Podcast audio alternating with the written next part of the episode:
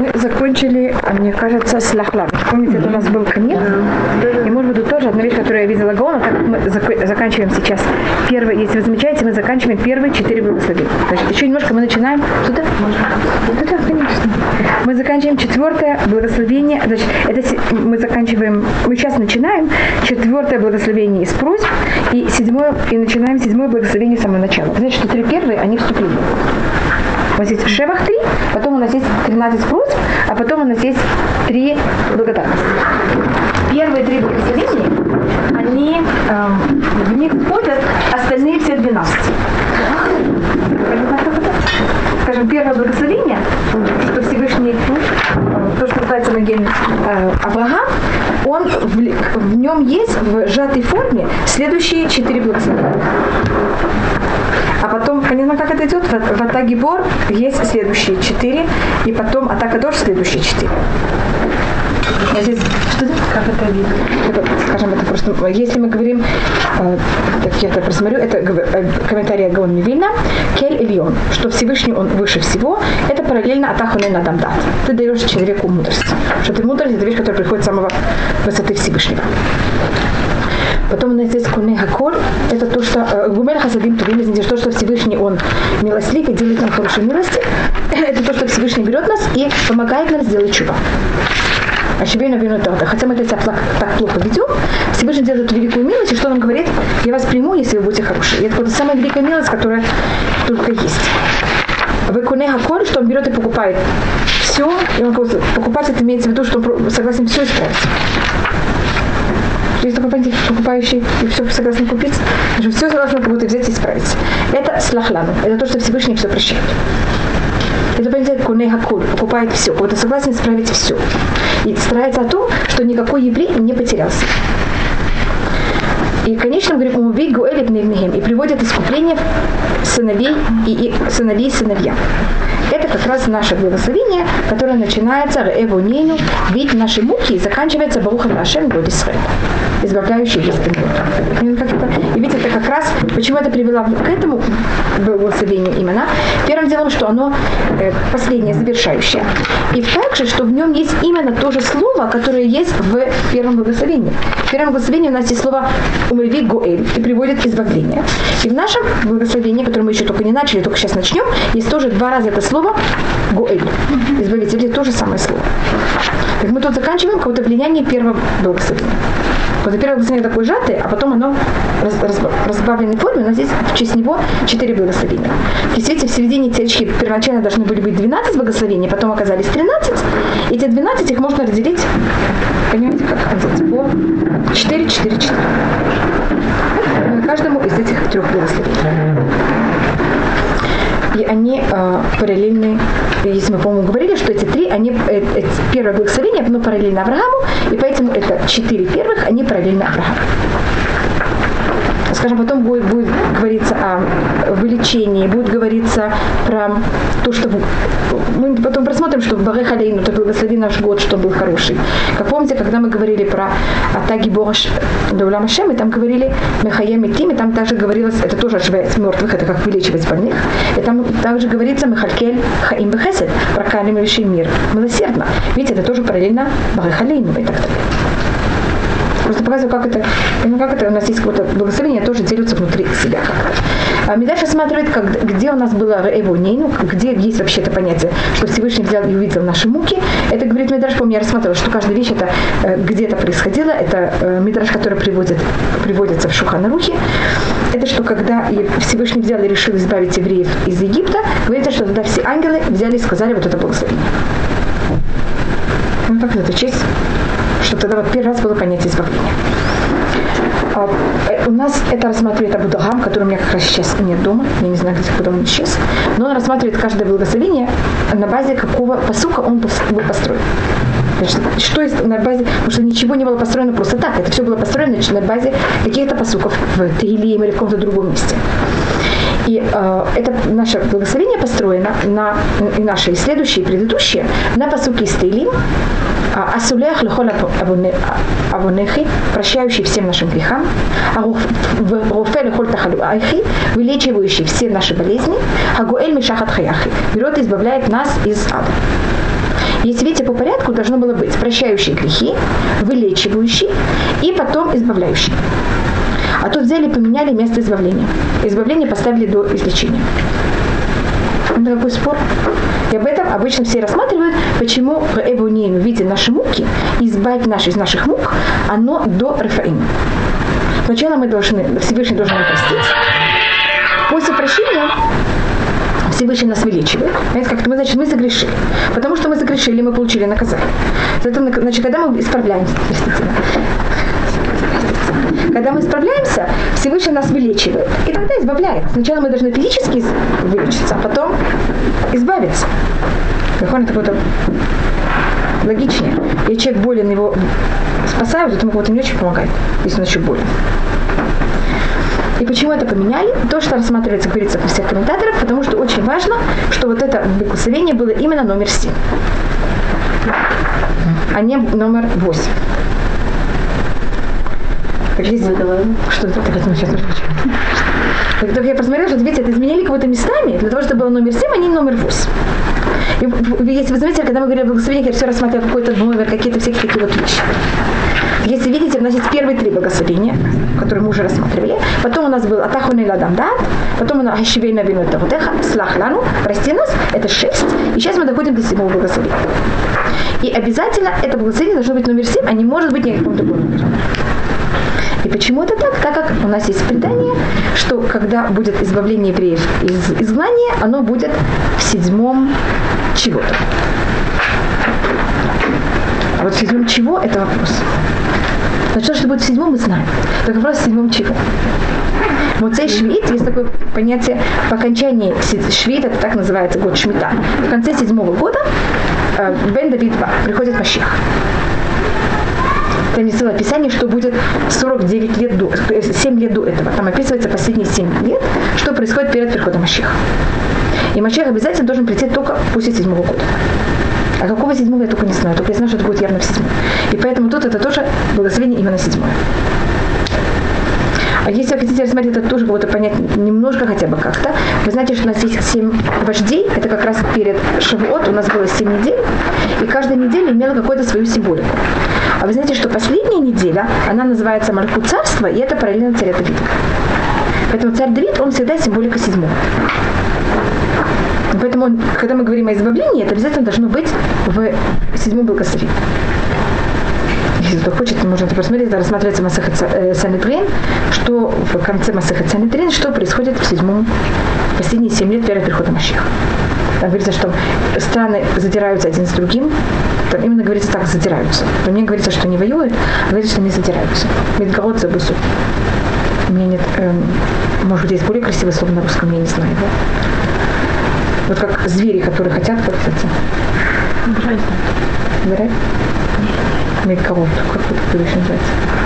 Медгород. Это когда вы пробуете привести к тому, что другой с вами начал войну. Называется задираться, напрашиваться неприятно. Да, напрашиваться это какое-то красивое, напрашиваться это красивое слово, понимаете? Не то, что красиво. Нарываться. Да. Но провоцировать это показывать, что вы его проводите, но не рассматривать, что вы себя плохо ведете. Нарываться. А литгород это именно как-то я себя плохо веду кому-то. С целью, чтобы он на меня напал. Нарываться. Нарываться. Называется нарываться. Да? Наше время уже появилось. Ну вы понимаете, что это имеется. Казаться мне неприятно. Конечно, приводит к тому, что... Почему? Что Мархот Медгород Зубесу, они вот так, понимаете, что делают один другой. Потом там есть, что экономически ужасное падение. И там описывается, что происходит в каждом из этих 7 лет.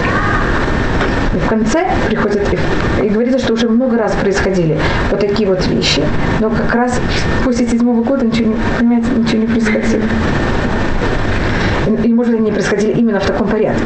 Но там описывается, что должно происходить в каждом из этих 7 лет.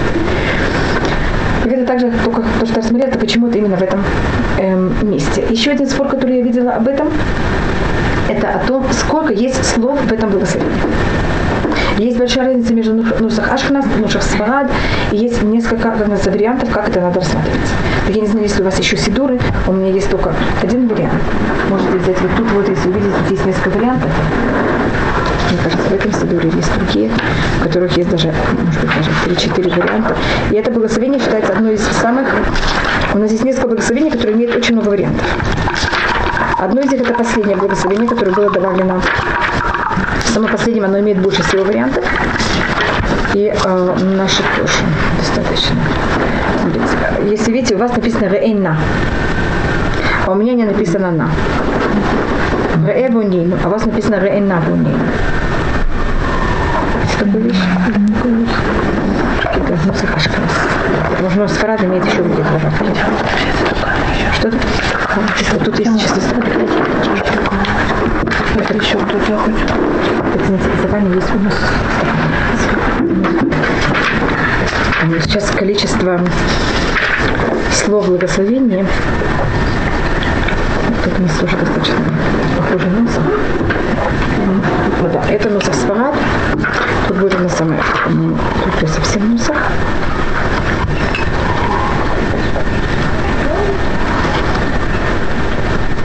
Да.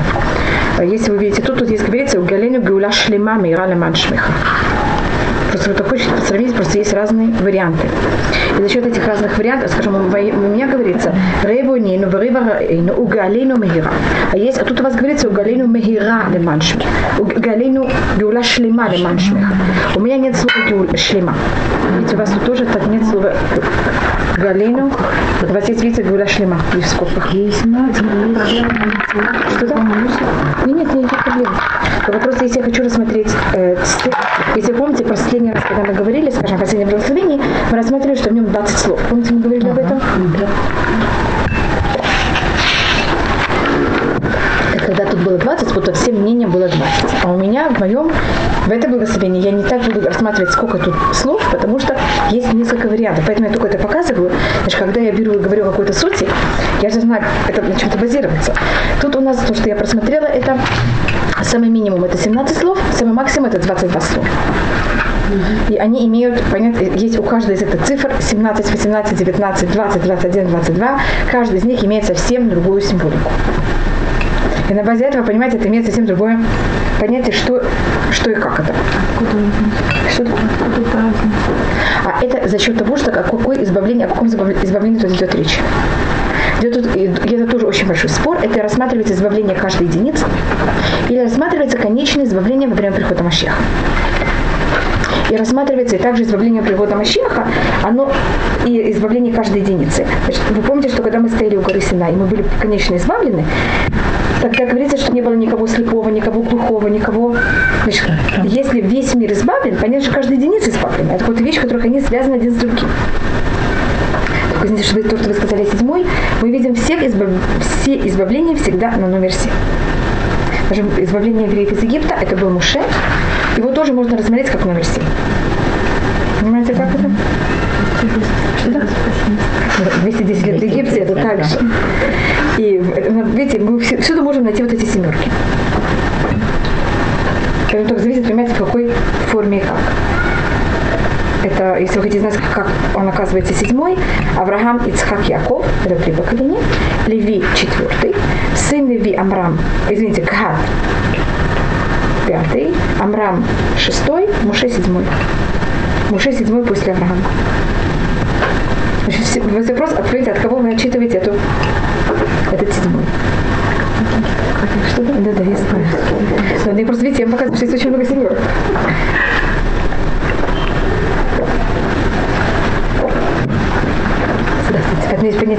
Я только что если кто-то должен быть, значит, не любой 7 он избавитель, но если он будет избавитель, он будет в какой-то форме как-то 7.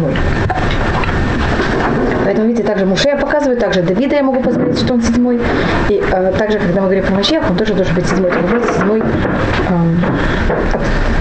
от чего мы это отчитываем. И тоже тут также вопрос, это понятие, когда это избавление, о каком избавлении мы имеем в виду. Избавление по Раши и по всем комментаторам, тут говорится о избавлении каждой единицы. И не о избавлении конечном, который будет, потому что о конечном избавлении говорится позже. Сначала у нас говорится о избавлении каждой единицы, потом говорится о том, что каждая единица будет здорова, потом, что мы Всевышний взял и экономически нам помог. И только после того, как мы минимально как-то стоим на ногах, как можно сказать, тогда мы просим о избавлении всего мира. И тут кабель шуфар гадоль хутым. Возьми по трубе великим шуфаром. А если кто рассматривает, что тут уже на каком-то уровне намекается на избавление всего мира также. И тут я рассмотрю Гаона, а потом также некоторых других комментариев. Р'э беоньейну, Всевышний возьми, посмотри на наши неприятности. Первая, кто сказала эту фразу, это была Леа, которая сказала «Кираа шем беуни», увидел Всевышний мои муки, когда родился Рувен. Есть в этом какая-то связь с этим. Так я переделал это «Р'э беоньейну», возьми и увидь наши неприятности. «Вырыва рыбейну» – это возьми и борись. «Рыв» – это судиться или спорить, спорь наш спор. Вот и заступайся за нас. «Угалину мирали маншмеха» – и возьми и избави нас быстро во имя твоего имени. И чем «Кигоэль хазаката» – так как ты Всевышний Избавитель. Что тут вообще имеется в виду? Понимаете, какое-то три слова, три фразы. Вопрос, какой они имеют связь между собой. То, что Гаон рассматривает это, что Всевышний, если мы хотим, чтобы Всевышний нас избавил, мы себя должны вести так, чтобы Всевышний нас мог избавить.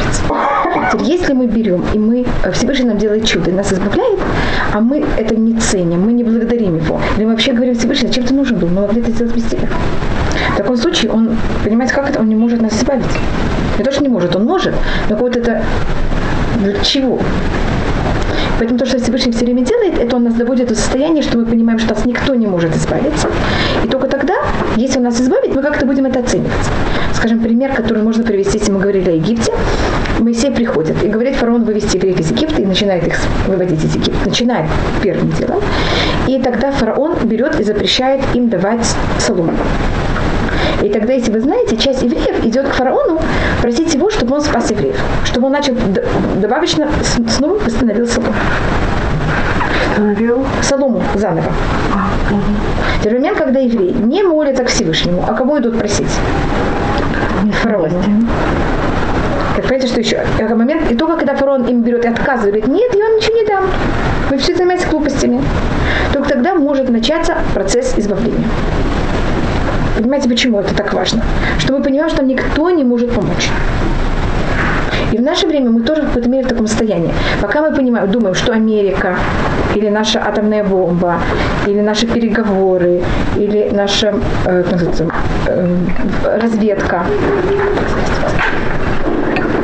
или наши самолеты, они нам чем-то могут помочь, авиация, тогда Всевышний нам не может помочь. В шестидневной войне, я не знаю, вы знаете, евреи были ощущение, что нас никто нам не может помочь. Мы были вообще в состоянии, что вообще ужас. И тогда Всевышний нам помог. В первый день все говорили, Всевышний спас, а вы знаете, что сказали на завтра? Мы. И наша сила. Тогда мы взяли и полетели вниз. Так поэтому то, что рассматривается, чтобы мы были в состоянии, что Всевышний нам помог, это «Р'э беоньейну», чтобы мы в любом состоянии, когда у нас есть самые, какие бы ни были муки, мы только обращались к Всевышнему. И «Вырыва рыбейну». И когда у нас есть какие-то неприятности, мы знали, что единственное, кто нам может помочь, это только Всевышний. И если Всевышний нас возьмешь и избавишь, мы будем тебя благодарить и не будем думать, что это кто-то другой нам сделает. Потому мы только, когда у нас неприятность, мы, конечно, нуждаемся к кому-то обращаться, но мы понимаем в глубине сердца, что только ты нам помогаешь, больше никто. Значит, у нас первое состояние – это «Р'э беоньейну», увидеть наши неприятности. И когда у нас есть неприятность, мы только обращаемся к тебе. «Вырыва рыбейну». И когда нам нужно, чтобы кто-то за нас заступался, мы понимаем, что кто только заступается за нас. Только Всевышний, больше никто другой. И даже если кто-то заступается, мы видим, что это только посланник Всевышнего. И когда это происходит, мы благодарим и понимаем, что наш избавитель – это только ты. Так поэтому просто какие-то тут три вещи. И еще одна вещь, которую рассматривают комментаторы, «Р'э беоньейну» – это ведь наша неприятность. Мы должны быть во время изгнания, есть какое-то, то, что называется, «бейтах и шейма». Мы должны быть в изгнании, мы не знаем, сколько времени, но Всевышний знает, сколько времени. И у нас есть какое-то понятие, что до этой даты, это то, что называется, «бейтах», в то время, когда это должно произойти. Когда? Мы не знаем. Это вот одна из самых больших секретов. Но есть понятие «ахишена». «Ахишена» значит, что, скажем, когда мы были в Египте, нам было заранее сказано, что мы должны быть в изгнании 400 лет. А Всевышний потом взял и это сократил, вместо 400 лет в Египте, сколько мы там были? 210. И это то, что мы также говорим здесь, и почему, как это сократилось. Вещи не может сократиться, должно быть 200, 400, должно быть 400. Так Всевышний эти 400 лет он поделил на три периода мук. Первый период он назывался Кигер, это говорит Всевышний Аврааму, Кигер Езарахабе Вацлюлахем, твои потомки будут чужестранцы не в своей стране, вавадум их будут тяжело работать, бейном их будут мучить. Так, если вы знаете, у меня есть территория, скажем, видите, вот эта книга, видите, сколько времени, сколько места она занимает, да. Я могу взять и сделать так, чтобы она занимала меньше. Но тем, что у нас будет занимать меньше места, она будет более, вы понимаете, как это будет, значит, можно взять, это будет более гуще, точно. Значит, можно еще мук взять и сделать это, чтобы это было меньше времени. Вместо того, чтобы муки делились. Это то же самое, как, скажем, заниматься. Можно заниматься 2 часа в день, а можно заниматься каждый день по 10 часов. Вы тогда, понимаете, за более короткое время сделаете, успеете намного больше, но это вам будет стоить очень много. Так чем Всевышний взял и сделал, и как выход из Египта был через 210, а не 400, тем, что были намного более густо и тяжело муки. И чем муки более тяжелые и густые, это, понимаете, чем она помогает? Что сокращается период искания.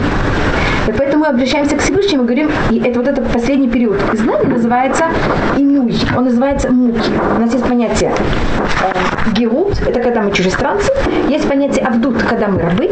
Значит, то, что египтяне нас порабощали, это еще было терпимо. А потом, после того, как они нас порабощали, то, что они делали, это брали младенцев и кидали в воду. Это уже не порабощение, это уже муки.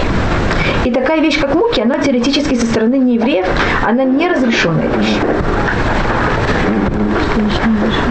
Значит, есть понятие, что евреи Всевышний нас дал, это мы еще немножко посмотрим, под властью народа, но он им сказал, что евреи, другие народы не имеют права нас порабощать слишком сильно. Но тут я вхожу в немножко другую тему, и, может быть, вы слышали об этом, что когда у нас мы были посланы в изгнание, Всевышний нас дал нам нас заклял одной клятвой, извините, нас заклял 2 клятвами, а других народов 1 клятвой. Вы слышали об этом? Это находится в Шир а-Ширим, это рассматривается в Масехет Ктубот, что у нас есть, называется Шалош швуот, 3 клятвы. Он заклял еврейский народ. Это моя. Значит, то, что нам запрещено, это лалот бехума. Мы не имеем права взять и приезжать в Израиль. Очень много людей вместе в один раз. Когда мы все кого-то организованно приезжаем в Израиль, мы не имеем права лимот беумот выставать против народов. А народы не имеют права лиштабет в Израиль утермитай. Народы не имеют права мучить нас слишком сильно. Лиштабет – это порабощать нас слишком сильно. Так народы имеют право нас порабощать, но они не имеют права нас порабощать слишком сильно. И они не имеют права нас мучить. Ведь есть геут, есть абдут, а есть инуй. Вот понятие инуй – это не совсем то, что им разрешено. А в момент, когда они это делают к нам, в такой момент мы как будто, с одной стороны, это нам хорошо. Понимаете, чем это хорошо? Что это сокращает нам период изгнания. Но это, конечно, очень больно и неприятно. Но сокращение происходит не за нормальным порабощением, а именно за счет того, что они нас порабощают больше, чем нам положено. Вот, тяжелее. Поэтому говорим «Р'э беоньейну», Всевышний, посмотри, как мы мучаемся. А если мы мучаемся, значит, мы получаем больше, чем надо. И другие народы переступили то, что им было дано разрешение. Поэтому «Р'э беоньейну», возьми и суди с ними, и наказывай их. Если бы народы брали и делали то, что им положено, их невозможно было наказывать. Они исполняли желания Всевышнего. Так как они делают больше, чем надо, в таком случае, что им положено? Наказание. Но они же тем самым делают нам тура. Да, но они это делают не потому, что они хотят нам делать дальше. Да. Это место, где об этом рассматривается, то, что вы спрашиваете, это рассматривает Меманит и Рамбан. Они рассматривают, когда Всевышний говорит Аврааму, Кигер Езарха Байрацевляем, твои потомки будут рабы 400 лет, и народ, который будет их порабощать, я его буду наказывать. Это честно сказать народу, порабощать евреев 400 лет, а потом наказать их, потому что они порабощали нас 400 лет. Это же нечестно. Ну, это, я не знаю, это был ваш вопрос, но это в какой-то мере одно из вещей, которое рассматривается. Да, вы согласны? Ну, честно. И тогда в этом есть много ответов. Скажем, один ответ, это то, что я рассмотрела сейчас, это Рамбан, который Всевышний им сказал нас, что мы были чужестранцы, и нас порабощать, но не сказал нас мучить. А то, что они сделали, это они нас так взяли, не мучили. Они кацавты миат, это говорится в книге Захарья, они кацавты миат вейма сгулера. Я гневился немножко, они взяли и помогли на больше. Вот взяли усилили это понятие. Ответ у Иманита это, что каждый нееврей, когда мучает еврея, он не говорит: Всевышний, ты мне дал такой закон, я совсем не хочу мучить евреев, я так переживаю, не хочу, но ты мне сказал и обязал меня это делать, я сейчас во имя Всевышнего беру и делаю. Понимаете, как это? Значит, если евреи бы так себя вели, и они переживали бы ужасно, и до этого плакали, и после этого переживали, тогда-то они не получали за это никакого наказания. Они же это делают, потому что они злые плохие. И просто выливают, понимаете, свою злость. Это то же самое, да, потому что им нравится. То же самое, как мама взяла. Закон физики, что все другие народы не злые плохие. Нет, не все. Я совершенно не говорю о всех. Я говорю, кто-то из них. Значит, когда отдан еврейский народ на престязание, кто-то это решает делать, кто-то нет, кто-то больше, кто-то меньше. Это вот сравнение. Мама взяла, раздела за мальчика, выставила его за дверь. И все понимают, что сейчас ребенок стоит за дверью, плачет, потому что мама его выставила. Если сейчас кто-то будет с ним задираться, мама в этот момент должна быть не очень поможет. Проходят мальчики. Кто более хороший, не дотронется. Кто менее хороший. Понимаете, какой есть вариант сейчас? А потом мама, когда узнает, что взяли и пользовались этим, тем, что мальчик был за дверью, и поэтому кто-то его взял, и мама будет это приятно или нет? Она пойдет разбираться. Точно. Понятно, что тут происходит? Кто выставил нас кого-то за дверь? Всевышний. Но те, кто взяли и пользовались этой возможностью, и делали не потому, что они хотели исполнить желание мамы, которая выставила ребенка за дверь. Они же это делали, потому что они злые, плохие. Вот видите, видно сейчас какого-то мальчика, который стоит такой, в таком состоянии. Сейчас можно этим использовать. Можно использовать это состояние. Это то, что смотрится в Р'э беоньейну и суди наш суд. Кого-то то, что они взяли, сделали больше, чем надо, то, что они были такие злые, это возьми и накажи их. Угалену мейрали маншмеха. И возьми и быстро избавь нас во имя твоего имени. Вот это понятие быстро, это в какой-то мере не очень прилично. Если я говорю кому-то, я не говорю, вы знаете, делайте так, это быстро. Мы говорим, пожалуйста. Да, мы говорим, пожалуйста, мы не говорим, когда надо это сделать. Да. А мы не говорим, тут мы говорим, видите, быстро. Мы говорим совершенно. Никогда будет возможно, а мы говорим.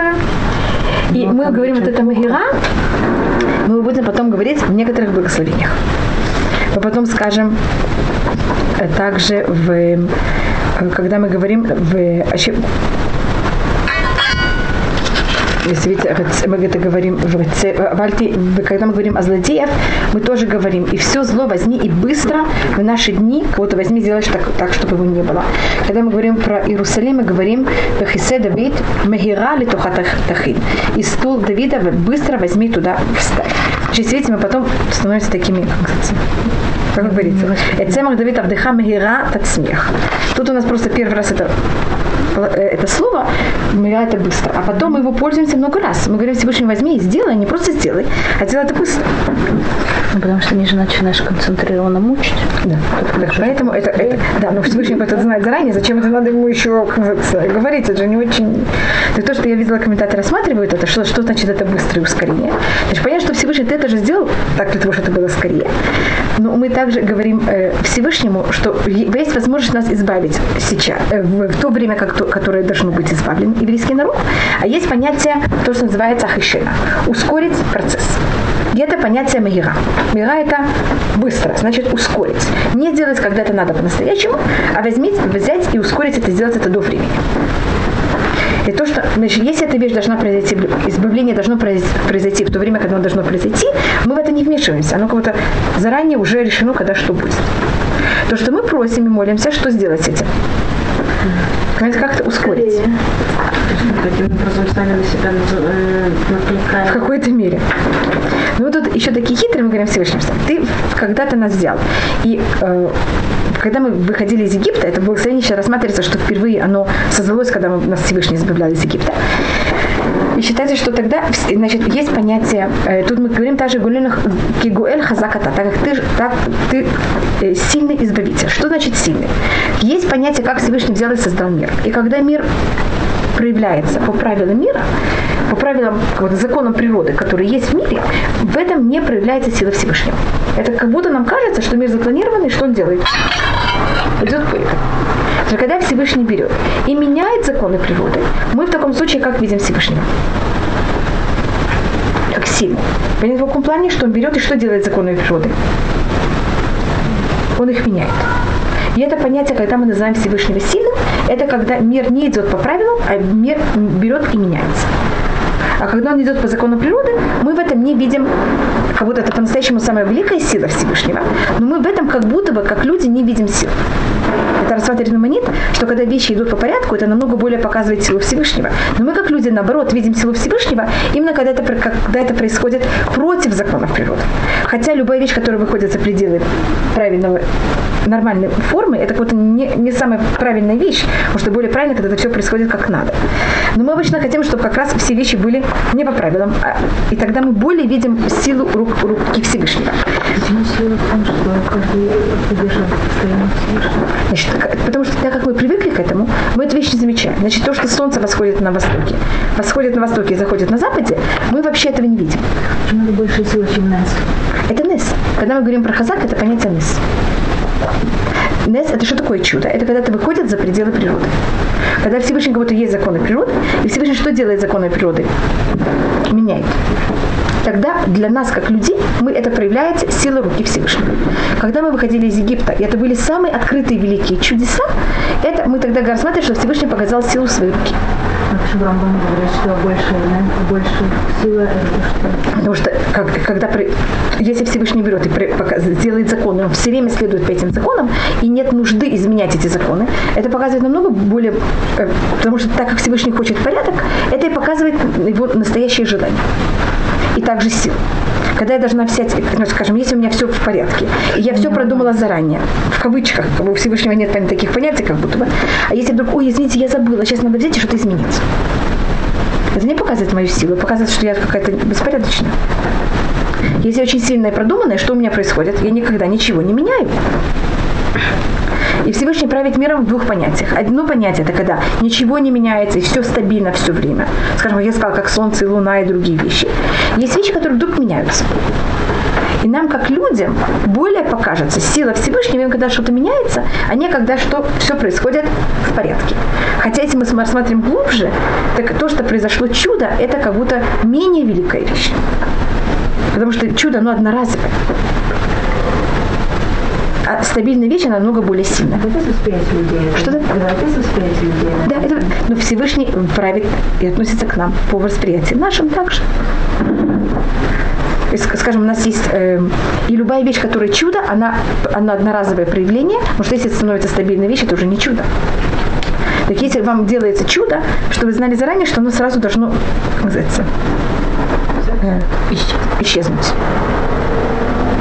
И поэтому, скажем, если рождение детей, которые происходили в чудесной форме, то как будто жизнь этих детей, она, понятно, в какой форме, она как будто бы проблематична. И они обычно должны как-то пройти что-то вроде исчезнуть на какое-то мгновение. Да, пройти какой-то период хаятом идти. Скажем, кто родился у нас чудом первый, это был Ицхак.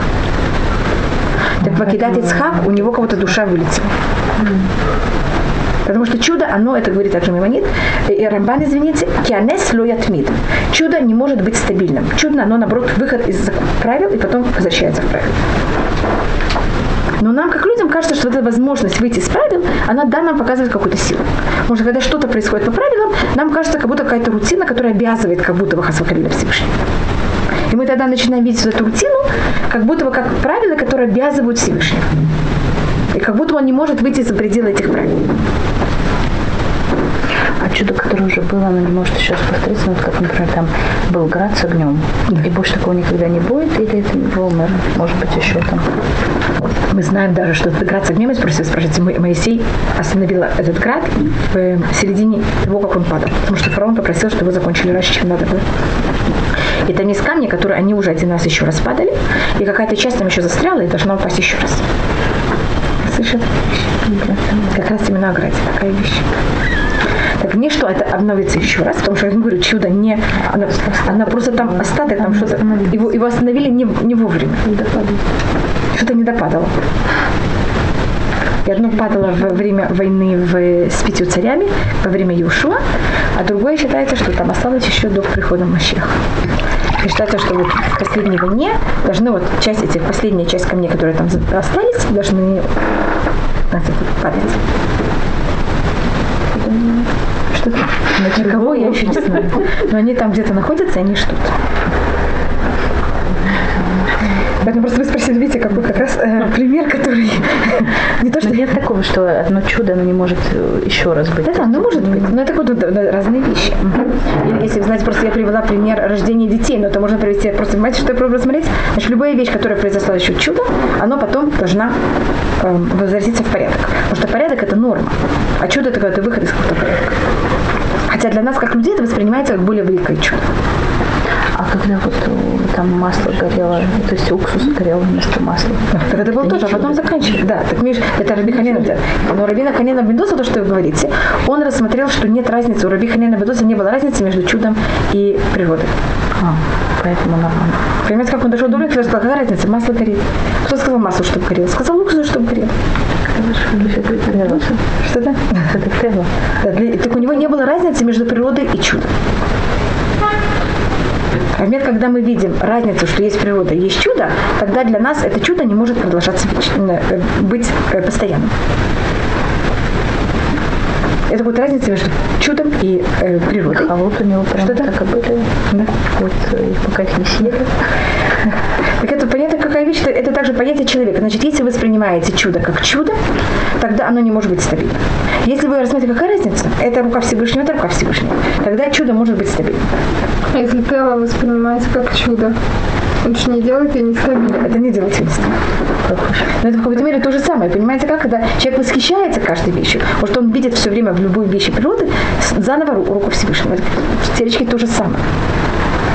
Как у него какое-то слово, нет разницы между природой и чудом. Он видит чудо как природу и природу как чудо. И тогда в таком состоянии у него нет вот никакой разницы. Да? И для такого человека есть возможность делать чудеса все время. Понимаете, потому что для него и эти чудеса могут они повторяться, быть стабильными. Так, почему это мы рассматриваем? Потому что говорится, так как ты сильный избавитель. Что значит сильный? Когда было избавление из Египта, так мы тогда должны были, у нас было еще 190 лет, которые мы должны были еще остаться в Египте. И были какие-то там законы природы, которых я в них совершенно не разбираюсь и не знаю. И вот это то, что было, из-за которых евреи обязательно должны были по этим правилам, правилам духовным, физическим, они должны были остаться в Египте еще 190 лет. Или в плане того, что Египет была еще очень сильная держава. Понимаете, у каждой державы есть какая-то своя сила. Это было совершенно нелогично, что в этот момент Египет возьмет и даст нам разрешение. Скажем, вот если мы берем Советский Союз. Есть понятие, когда Советский Союз уже на распаде, и тогда он нам дает выйти. И есть понятие, когда Советский Союз в самой своей силе, и вдруг такая вещь происходит. Так Египет как будто как норма должен был еще существовать очень много лет и быть очень сильным. И еврейский народ в этом мире совершенно не заработал избавление. Понятие, когда мы выходили из Египта, когда мы переходили море, там ангелы говорили «эле в эле овде абудазава». Эти идолопоклонники и эти идолопоклонники. Вы знаете, где-то мы видим, когда мы переходили море, если вы просмотрите время перехода моря, там говорится 2 раза, и вода была у них стена справа и слева. Один раз, значит, мы переходим, и море у нас стена, превратилась в стена с обоих сторон. Один раз слово «стена» говорится «свара», «хума» – это стена. Один раз говорится «стена» без «вара». Написано без вар. Теперь, если вы возьмете это слово, вы из него вычеркните вар, вы это можете, как будто читается, можно прочитать, как будто там есть вар, как хома. Но если я могу даже поставить другие точки, тогда будет слово хайма, гнев. Что-то? Смеха. Да, потому что когда мы переходили море, мы переходили с Миха, мы там делали всякие нехорошие вещи, мы там себя плохо вели. И поэтому ангелы сказали: Всевышний, как ты, почему евреям ты делаешь чудо, а египтян ты топишь? Они же такие же. Протекция. А это какой-то против, в таком случае, когда Всевышний себя ведет, как будто против духовных правил. Это как будто он показывает свою сильную руку. Понимаете, что тут пробую рассмотреть? Вот есть норма поведения, нормальное поведение Всевышнего. Кто себя правильно ведет, что-то получает, кто неправильно, не получает. Если есть 2 человека, которые неправильно себя ведут, они должны получить то же самое. Когда протекция, это как будто не норма. Такая вещь называется яд хазака. Понимаете, как это? Сила. Когда Всевышний делает протекцию, это какое-то проявление силы. Всевышний себя ведет против правил.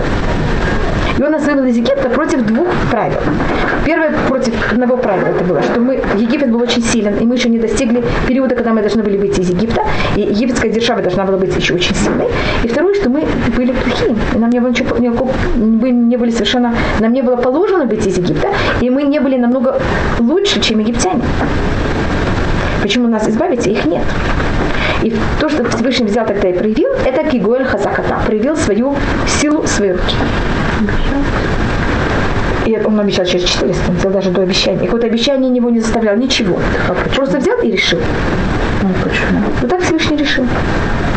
И это понятие его как будто вот решил так и сделал. Вот когда Всевышний так себя ведет, потому что он решил, без никаких объяснений, без никаких правил, есть правила. А когда Всевышний себя ведет без правил, мы в таком случае его называем силой. Когда кто-то себя ведет по правилам, то, что я пробовала рассмотреть, когда Всевышний себя ведет по правилам, мы не видим его сил. Мы видим, что он как будто есть какие-то правила, которые как будто бы его направляют. А когда Всевышний себя ведет против всех правил, это то же самое, как царь. Когда царь исполняет желания всех своих министров, он не сильный. Но у царя есть какая возможность? Взять и решить закон против всех правил, всех министров. И когда царь берет и проявляет свое желание против всех министров, как мы в таком случае называем царя? Что царь взял и проявил что? Свою силу воли. Здесь нет голосования. Что-то? Здесь нет голосования. Или он взял и решил, есть вето, взял и наложил вето. Почему так мне захотелось? В таком случае, когда царь себя так ведет, или какое-то государство себя так ведет, оно проявляет свою силу, что у нее есть вот сила вето, и он им пользовался. Он мог уже не пользоваться. Тогда мы кого-то со стороны не видим его силы. И вы должны быть знаете, что как Всевышний сотворил духовный мир, точно так же он сотворил физический мир. Просто пробую так сравнить с этим. Так мы говорим Всевышнему, точно так же, как ты взял, и вывел нас из Египта. Хотя Египту это не было положено, нам это не было положено. Ты решил, и ты так сделал, возьми, сделай сейчас то же самое. А если ты это сейчас делаешь, просто потому что ты решил, без никаких правил, так это первым делом может быть мейра. Что такое мейра? Это то, что мы называем ахишина в ускоренной форме. Никогда это должно быть по-настоящему. И это тогда в таком случае ты делаешь не во имя нас, а лиман шмеха, во имя твоего имени. Вопрос? Пожалуйста. Если это чудо, то это должно закончиться. Да. Да, поэтому как-то грех закончился. Понимаете, как то, что я им рассмотрела, что любое чудо, оно не может быть стабильным. Это одно из объяснений, почему выход из Египта был быстро, очень быстро. Так мы вышли из Египта в какой форме? Бахипазум. Но здесь чудо именно выхода, а не геула. Это была геула, но это выход, это понятие какое-то геула. То есть геула закончилась тоже именно как последствия? Нет, но мы должны были сделать это очень быстро, потому что так как мы выходим не вовремя и неправильно, мы должны проскочить, как называется, проскочить. Но там вышла 1/5. Да. Но все равно, но даже эта 1/5 должна была проскочить. А если мы взяли и остались там, и начали выходить спокойно, что было бы с чудом? Он в середине закончился. Да. А вы знаете, что когда мы выйдем в Израт Ашем в будущем, говорится, это говорится в руке Ишаяу, Килёбах и Пазонтецин. Это не будет чудо, что ли? Да, это не будет чудо. Поэтому мы должны будем ходить спокойно. Потому что мы никуда не бежим. Куда мы ходить не бежим? Куда мы будем идти? Если вы хотите, я вам просто покажу. Всегда это вот эта разница между... Выходить это не обязательно хасвахалиле с какого-то места, это понятие состояния, в котором мы находимся. Разрывать. Тоже не имеет никакого шага.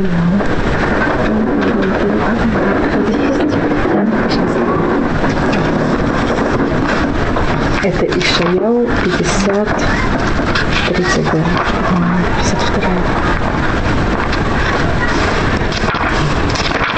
Это всегда разница между просто, видите, если мы говорим о том, что это происходит, понимаете, почему надо быстро? В момент, когда вещь, она не вовремя, вы должны ее выхватить. А если вы ее будете ждать, что произойдет с ней? Она уже распадется. Поэтому это мы, когда выходили из Египта, мы должны были это делать очень быстро. Ну что, надо кидать вовремя. Да, потом они растают. Гриль духовки не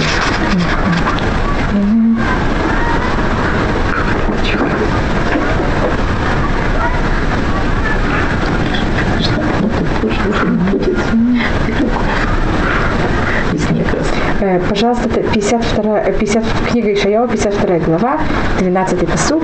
Если вы хотите ознакомиться, если вы хотите читать на русском или на иврите, пожалуйста. Килёбы хабазон тецеу вемнуса лот элеху.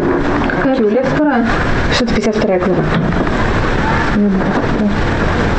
Можно кричать на русском, может быть. לא תלכו, כי לפניכם השם ומעשבכם אלוקי ישראל.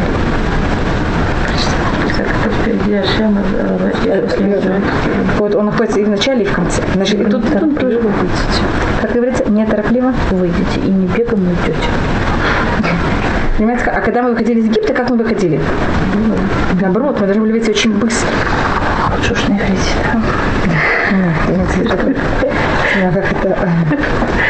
Я просто хотела показать, видите, что такая вещь написана, она всегда в этом символизирует, потому что мы, конечно, выйдем вовремя, правильно.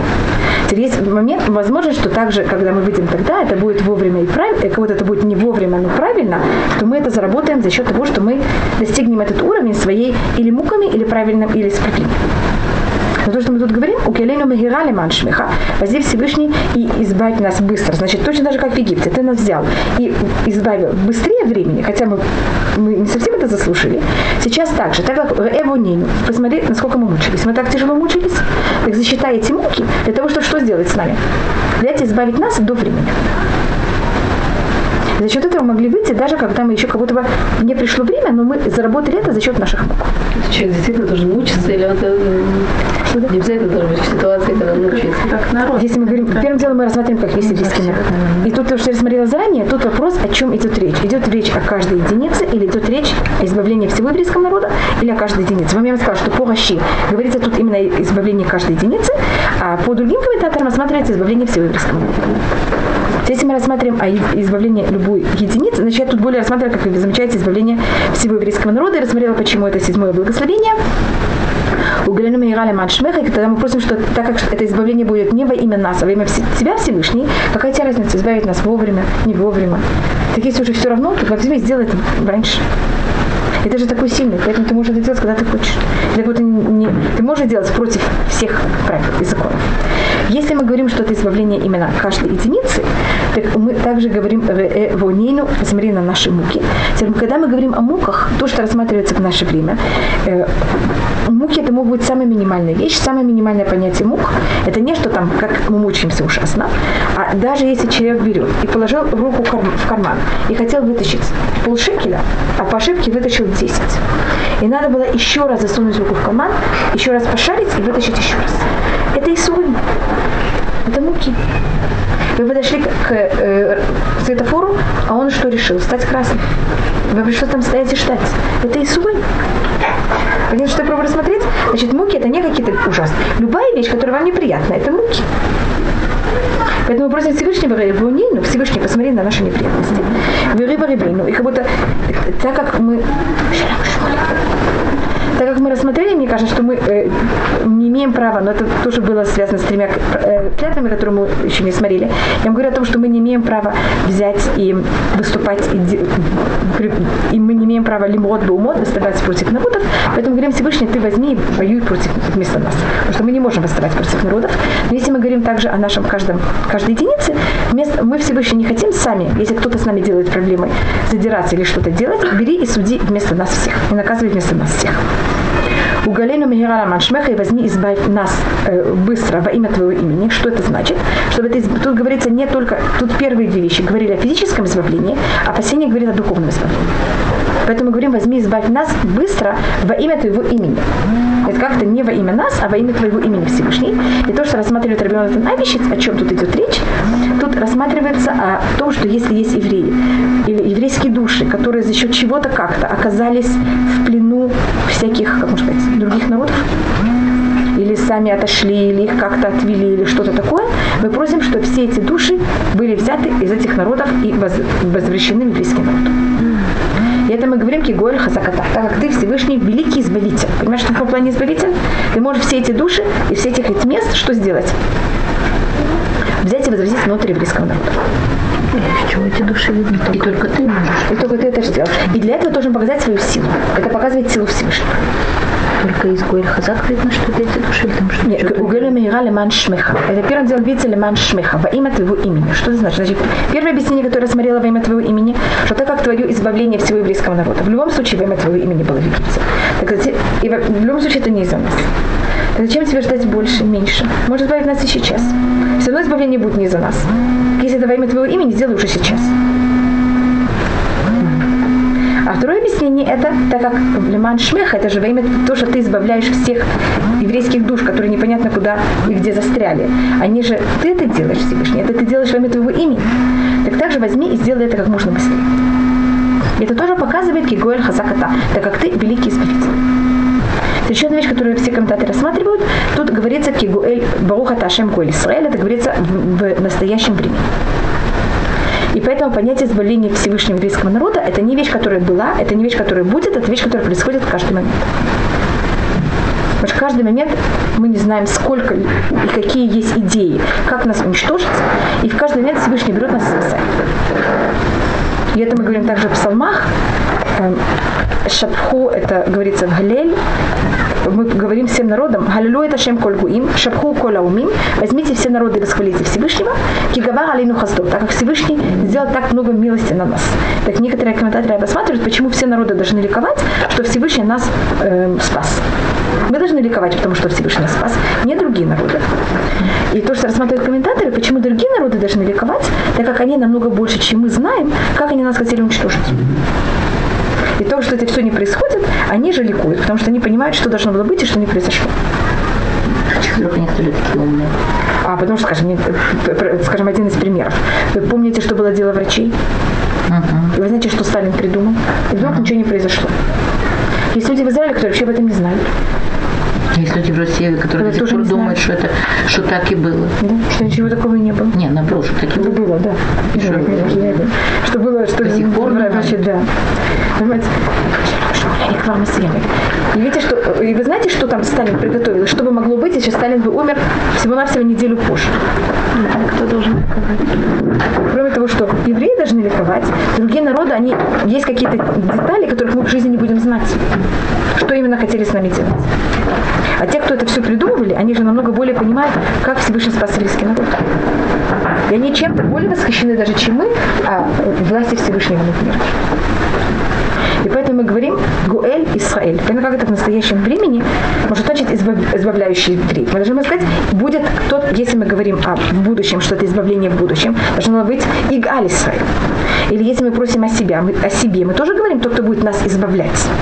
Мы это говорим в настоящем времени, может даже Всевышний избавляет каждый момент. Мы даже не всегда знаем, понимаете, как это все случаи, из чего и как нас Всевышний избавляет. Поэтому мы это говорим. Хорошо бы не знать. Да, хорошо бы не знать, точно. Если мы не знаем, мы также не знаем, о чем ликовать и благодарить Всевышнего, но поэтому мы это говорим в настоящем времени. И вообще, по-моему, мы говорили об этом, что все благословения, они обычно рассматриваются в настоящем времени. И мы это просмотрим, но кроме того, что они написаны в настоящем времени, у них также есть и суть настоящего времени.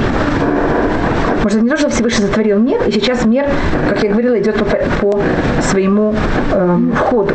Значит, тоже рассматривает Меманит, когда он рассматривает стол. Тот, кто взял и сделал стол, он его сделал, он сейчас жив или не жив, совершенно никого не интересует, стол продолжает существовать. Я думаю, что это сделал этот стол, я не уверена, что он жив.